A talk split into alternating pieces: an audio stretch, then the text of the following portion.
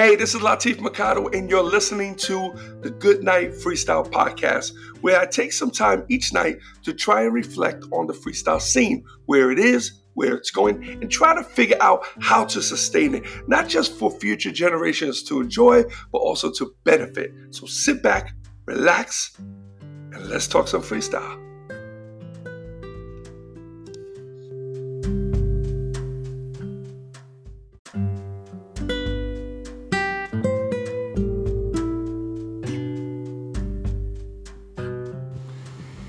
Hey, what's up, everyone? It's Latif, and welcome to the Good Night Freestyle Podcast. And this is episode 124. Hoping you guys are doing well. I am outside. You could probably hear the wind. It's actually a kind of nice and breezy day. It's a it's warm breeze, but there's I love to see when the trees are kind of like blowing around. I, I can't really move much. It looks like I'm gonna have to stay here. I'm on the hood of the car right now, leaning over, kind of blocking some of the wind. Um, I hope hope hope this sounds good. uh, yesterday I was inside the car. I mentioned that to you because the people across the street decided to hang out. Um, I can't tell they're outside now. Like sometimes they hang out um, in the dark in the corner there, and uh, they're cool people, man. They're right across the street. You know, they you never see them outside, but uh, once in a while people come outside. The only thing is, uh, I, I like to do shit a little private. I mean, I'm not hundred percent like you know, on the DL with this. You know, I let people if they come by, they're walking by, and I'll wave to them. Sometimes um, you know, they'll I'll see people drive by and they'll wave and um, and then keep going. I'm just, but they think I'm on the phone, so I gotta stop fronting. anyway, um, how you guys like that TikTok today, huh? The one with uh, uh, my uh, 2021 auditioning uh, for the new Law Entertainment roster. uh, yeah, I had fun doing that. When I saw that one, man, uh, I saw this dude do it. And I just couldn't stop laughing. I was cracking up. I was like, and those are the ones that are sweet, man, when they're just simple, real straight, and just kind of get into the groove. And you know, it's all about the timing, though. You want to make sure the timing and the and the um, perspective of the size of uh, the images. So if you see the size that I look, and her, it has to look as real as possible. That's what makes it look. Some people do it; they're too close, and it just looks it looks silly, you know. So um, that's what what takes the time, and then make sure you light it the right way, you know. Uh, I mean, it's obvious. It's not in the same room. You're not gonna be able to do that. Uh, maybe TikTok will come up with a feature that will blank out the background so it does look like you're in the same room. That would be kind of dope, actually. Uh, but they have not done that yet. So um, so we got to uh, deal with what we got. Um, what else? What else? So, um, I mean, business wise, uh, still the same, man. Like, I don't know what's gonna happen. Uh, this is crazy. Uh, yeah, I did put in for the stimulus. Shit, everybody else is putting. I put in for the stimulus. I filed for the unemployment. I did all that, same shit everybody else is doing. Um, it's a little different for me, man, because I'm self-employed. I've been self-employed for many years, and then it's, um, I'm good. I could probably sustain us for a while, but you know, uh, I, I I rather not. I don't know how long this shit's gonna last. So I don't want to wait and then be caught, you know, on empty. You know, so that's what's worrying me right now. Um, but I've never, well, actually, no, I'm wrong. I did file for unemployment when I left uh, um, Metropolitan Records. Um, I have filed. Uh, we kind of bumped heads, me and the owner at that time, because technically I felt like I got the squeeze. Um, it was during the time that my mom was sick and she passed away. And my head wasn't there. And I just could not.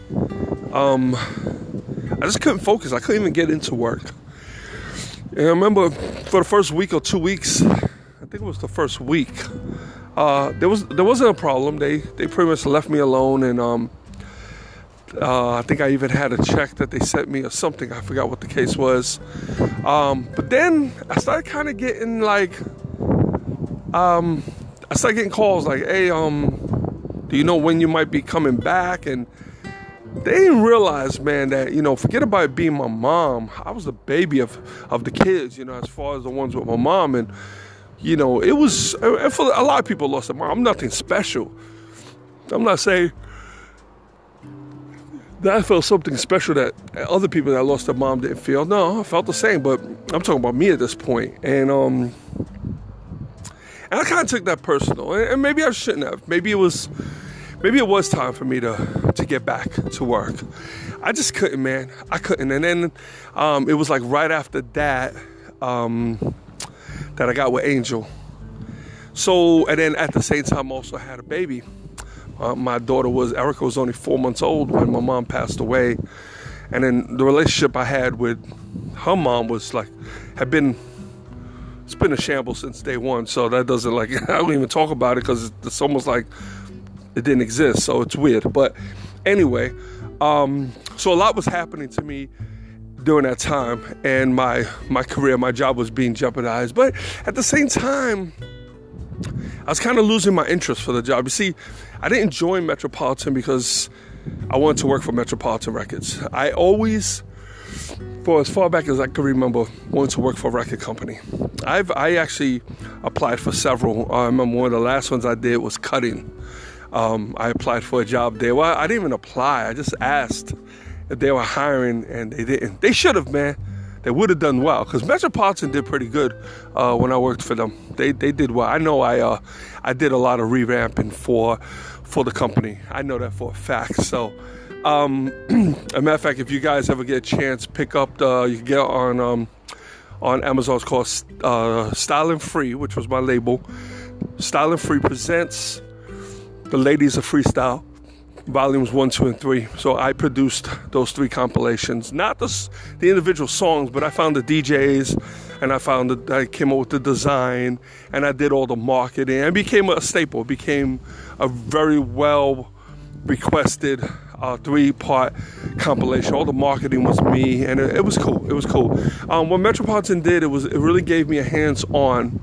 It kind of scratched that itch I had for being in a label. It, it, it showed me what I was doing. What, what, there's the beauty of working for an independent, and and this is the advice I give anyone.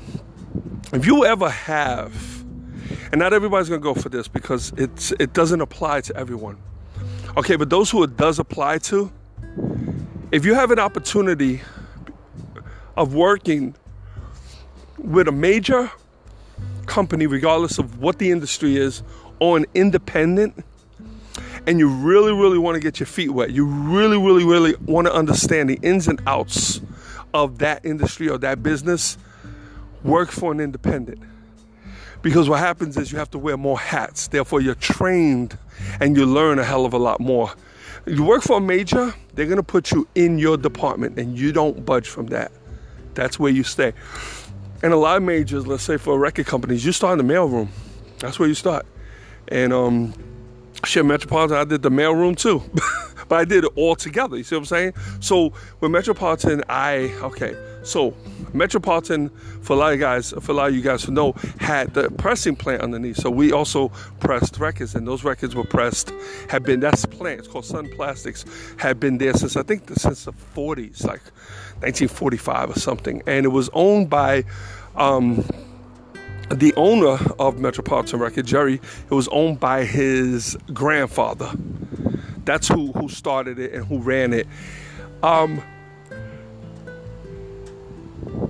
I don't know if his father, because I never met his father. I don't know if his father ever ran it. I believe he did. Um, but something tells me that that wasn't where the passion was. The passion went from the grandfather to the grandson. This is what I saw. Now, I could be totally wrong, but I don't, I don't know. Um, because the grandfather was the one I heard the most about, not the father. Um, and then the mother, you know, Jerry's mom worked there as well, and his sister. So it's basically a family business on Metropolitan with the office. Uh, but then they had um, an entire staff of workers. They had people who packaged the records, people who shipped them, people who. Um, uh, did all the scrapping because what they would do is recycle the vinyl. So they would they had someone who would do that, um, and they would you know it turns it into these little beads, and they would do it that way. But um, but as working there, I not only worked at Metropolitan Records upstairs, I also handled a lot of stuff in the plant downstairs. So everything from shipping records out uh, to taking orders from uh, some of the, the people that came in. Sometimes I would have to stay late and receive a payment. Uh, that happened a few times where I would have to stay, and it's still crazy because we pressed a lot of hip hop records. We pressed a lot of vinyl for it, oh, you know. And I remember I used to have to stay there. I was like the last one there, and I used to stay there to collect cash. So it was crazy, you know. Um, so they used to, um, I used to be there. I'd be working, and then the people used to come in late uh, to pick up their records. Uh, excuse me, and, and, pay the balance. So, and I never realized at that time that you know uh, that was kind of risky. you know, I mean, but really, what were they gonna do? Not pay me? Hey, take the fucking records. I don't care. Shit. you know, what they gonna do? You know, rob the place? There's really nothing to steal in there. You can't. The machines are, are worthless outside of that that building. You know, but um, but yeah. So no, no matter what industry uh you might be interested in uh, working for an independent will definitely teach you the ropes. And uh, um, and then also running your own. So i had style free records which you know working that label forget it. I did everything. I, I chose the songs. I found the studio. I picked the artwork. I i wrote the copy. I did the marketing. I designed the posters. I did the shipping. I did the sales. I you know uh, you know, worked with the artists, booked the shows. I mean, there was nothing that I, I didn't do. There was nothing that I didn't do with Style and Free. So Style and Free had so much value because of everything that was uh, that it required. And pretty much anybody you see who runs their own independent label now, nowadays, it's a little different because when I was doing it, we didn't have Facebook yet. I don't think even MySpace existed yet. We had like message boards from our websites. That was the extent. And I had a pretty uh, popular one. I don't remember mine was under Style Free or Law Entertainment. I think it was Style Free. I don't remember. Um, but uh, or it might have been Law Entertainment. I don't even remember. I think it was Law Entertainment. Now, you know what? It was Law Entertainment because I remember the logo now. And we had a message board so people could go in there and chit chat and communicate with each other. Um, so you know, so back then when you were gonna sell records, you selling, or you're selling even CDs. So let's up it a bit because I never printed cassettes, and I never printed vinyl, not directly. I worked with labels that did it, that did it for me. You know, when I, I did like when we had the the Tone, we signed it to Susie's label, and they pressed the vinyl and do Metropolitan, the whole works. But, um, but I printed CDs and I worked with a plant. And what was so funny is that I didn't realize, I learned this later on, that the plant that I used to, pr- to print up my CDs was the same plant that Metropolitan used. Now, a lot of people were do, using like disc makers. I don't know if you guys remember disc makers. They might still be out there, I don't know. And I remember getting their catalogs. I remember pricing them though, but you see, they really weren't geared they were in, they were genius, I'll tell you that. But they weren't really geared as like um like a pro- professional brand. You know what I'm saying? They were more like a consumer um, manufacturer. So what they did is they gave you a cool package. Let's say you were a singer, any singer, folk singer, whatever um, they will show you how to they will put together a cool little package for you you could do a small run of like 50 to 100 units pieces or cds um, you can have them different levels. You can have them with the full jacket. You can have them with just a sleeve. You can have them with clear. You can you can even buy them with no with just in a box with no no jacket or anything you know? You just uh just a cd um, and they were pretty genius um, the way they did it um, because they just filled, uh, you know, anybody who had a dream of having a record out. You go to disc makers and it costs you a couple hundred bucks, and you did it. However, when you when you look at it, you know, CD for CD, I mean, you got to sell it pretty expensive. You're not really gonna make much of a profit. So that wasn't the idea behind them. Now they also had sales. They had like all these other departments that they created. Disc makers was freaking genius, man. They really, they really were. They were, they had an award. They had awards and everything, man. And I, I looked into them and I came real close. And um, but when I then I started finding more of the professional brands. The difference with the professional um, companies, um, manufacturers, is you had to buy them in bulk. It was very hard. You can, really couldn't do 50 or 100. I think the minimum might have been a thousand. However, if you did two thousand or three thousand, you got a better price so per unit. So and a better unit, a better, better price per unit means more profit at the end. If you want to keep the the, the, the price of the CD, um, uh, so it's um it's compatible with any anybody else's. Because you don't want to put a you know if everybody's selling their CDs at that time for I don't know what the price was nine ninety nine you don't want to be the only one selling for fourteen ninety five you know?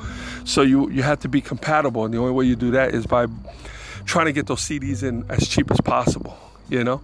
Um, but uh um, and there was a lot of people started buying like the printers that you could do them from home. I tried that shit. I bought it. I actually paid three thousand dollars for a unit. I think I got it from B and H. And I remember I had it set up here in North Carolina. I had it in my garage, and um, the humidity kept making because what happens is you could put them on a spool, and what it would do, it was kind of cool. It would you would take um, a disc and you pop the disc in. I forgot how it was done, and um, you put the file inside the machine, and it would read the file, and it would write, it would burn the CD for you, and then it will take the CD and put it onto the other side of the machine. There's a small machine, maybe the size of a, a, regular printer, a computer printer now, and it will put the disc on the other side, and it will do now. It will print the label, and then it will take it from there and dump it into another one, or it would, no, it would stay there, and it will just stack up there at, on a spool, and then all you gotta do it from there is take it from there and put it into the sleeve and put it into the, the jewel case and so on. So, uh, but it didn't work too well. You know, I used to wake up in the morning because you could run it overnight it took a while to make them. So you usually want to do them at nighttime. However, you have to watch them because what, what happens, they will stick together and then they would not run through the machine the right way. And you wake up in the morning and you have 50 uh, CDs. I think it did 50 or 100 CDs. So it was pretty cool. Um, and uh, you would look down and you have all these CDs all over the floor, some of them half printed, like it just wasn't working. Now there was there was probably would have been ways for me to do that. I probably could have put it in front of an air conditioner, or put a fan, or to keep it cool. Um, it just wasn't feasible. It, you know, I had to buy um, all the disc in bulk. I had to buy everything in bulk, and I had to sit there manually do everything. When I sat there and I figured that shit out, I was like, "This makes no sense. Like, this is stupid. This is cool if I'm a rock band." and I want to do 50 pieces to bring to the club to sell it there. Then, boom, smart, real smart. But I was trying to mass produce this thing and ship them out to, um, you know, and I, I, didn't have a shrink wrap. That means I would have to shrink wrap them also. I didn't have that. I didn't have a shrink wrap machine. Never did. Never. That's one thing I never owned. I don't think I did. But anyway, um, so I ended up selling um, selling that, uh, not selling it, uh, sending it back, uh, the print machine. Got my thirty, my thirty-five hundred dollars back, and I remember from there. Um, actually, what I was working on when I did that was a uh, an Angel OCG Mega Pack. That's what it was, where it was uh, uh, videos and CDs, and that's what that machine did. It did both DVDs and it did CDs, CDRs. So it's pretty cool uh, and it did the label. And what I was doing is I was creating Angels Mega Pack. And when I sent that in, when I sent that back and I got my three thousand dollars back, I went and ordered. I think it only cost me two grand, and I got all her stuff done, packaged, sealed, the whole works. It was it was dope. It was dope. Uh, and it, it, just and I said I would never do this shit from home again. Some people do because they like to do it. It's it's cool. It wasn't for what I wanted to do. So, but anyway, um, yeah. So I was just the reason why I was talking about that was uh, working for independence. Uh, that's how you learn. Um, oh, and what what got me to that is I had to go on unemployment. I just wanted to see what that shit was about, you know. And when I worked at Metropolitan, um, I had to file for unemployment but he said that I quit, and I know I was fired, and it was a, it was a blurry line. I collected unemployment for a little while, and then they um they stopped it. They stopped it because he disputed it, and he won. He won, of course. He was an attorney. He's an attorney, so. But I, I, had recollected several thousand dollars, so I was actually okay. I was already, you know, making my money. Uh, I was at that because I, I, was doing bookings too uh, at the end. Um, but what they did do is they did um, direct me and said that I would not be able to collect unemployment uh, again unless I pay that back. But that was a long time ago, so I'm wondering, probably 15 years ago, so I'm wondering what the deal is. Uh, will they still allow to go through? So I just put it in anyway. Let's see what happens. Um, but it's so crazy because they make you. Um, I might be doing this wrong because it makes no sense. Like they got me f- um, um, signing up for an employment agency. And they're like, well, you know, what do you do? And they have this. I'm like, hmm, shit. I mean, I've worked solo like my whole life, my whole most of my adult life. Like, what can I do? You know, what else do I do? So I put down for sales and marketing because that was always that's what I do now as an agent. But it's just silly that, you know, like, thank God I don't have to go into this place. I could do everything online because that would be crazy shit, you know. Angel's like, hey man, you know, you you might find, you know, they might hire you and and you might like it. I say I ain't never gonna like working for somebody. That's never gonna like it. She does. She doesn't go for that. She's just fucking with me, but um, she knows me. And uh, but we want to see what happens. Everybody else is filing. Everybody I know who's self-employed is like, I filed. I filed. I said, shit, I'm gonna file too. You know because right now there's nothing coming in. It's all basically reserve. All the deposits that I had coming in for 2020 are all frozen. Like everybody stopped everything. So, but um, but it's cool, you know. I'm, I'm right now. I'm I'm not stressing. I'll sleep like a baby tonight. So I'll be cool with this. I'm not worried about it. Um, it's just it's just crazy. It's just you know. And I think about it. You know, what would I do? what would I do? Like, who would I work for? You know, it's like, it's just strange. It's just strange. I feel honestly. I mean, I'm looking at the qualifications, and uh, some, and I swear, I, I don't mean to brag. I feel like I'm overqualified for most of these jobs. I feel that if I fill that stuff out, that you know they're gonna be like, you know, well, you know, so you know, yeah, I, I know everything. I, I, know computers. I know it all. I could do everything. I could, I could do everything from graphics to writing. I'm a copywriter. I can write print. I can write copy. I could do flyer. I mean, there's not much I can't do. I can sell over the phone. I can talk. I can build websites. I can produce music. I could, I could put film. I, I, I could do a lot of stuff. I just can't fix shit.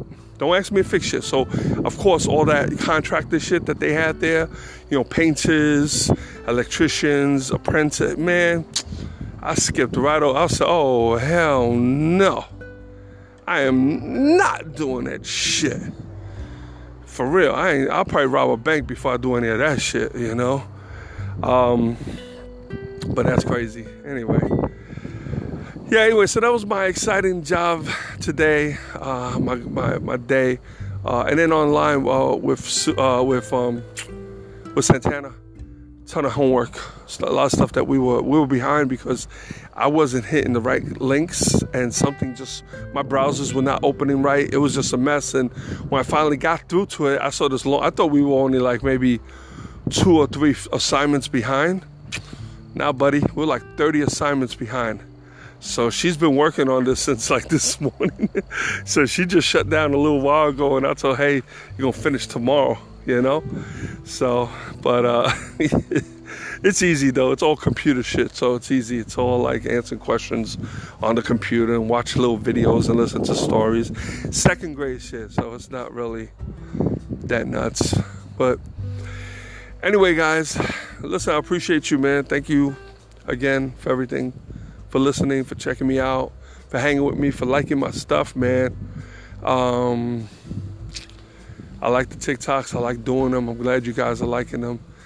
Uh, I'm kind of hooked on them. You know, I have to kind of, I have to balance everything because I got other things, and I catch myself kind of like scrolling through the TikToks to see what other people are doing, and I can't, I can't do that.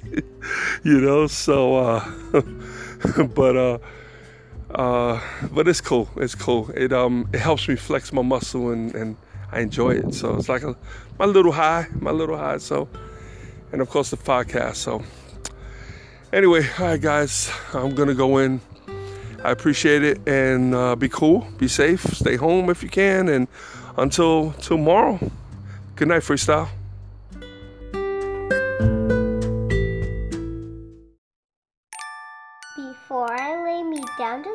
I pray to hear a freestyle beat.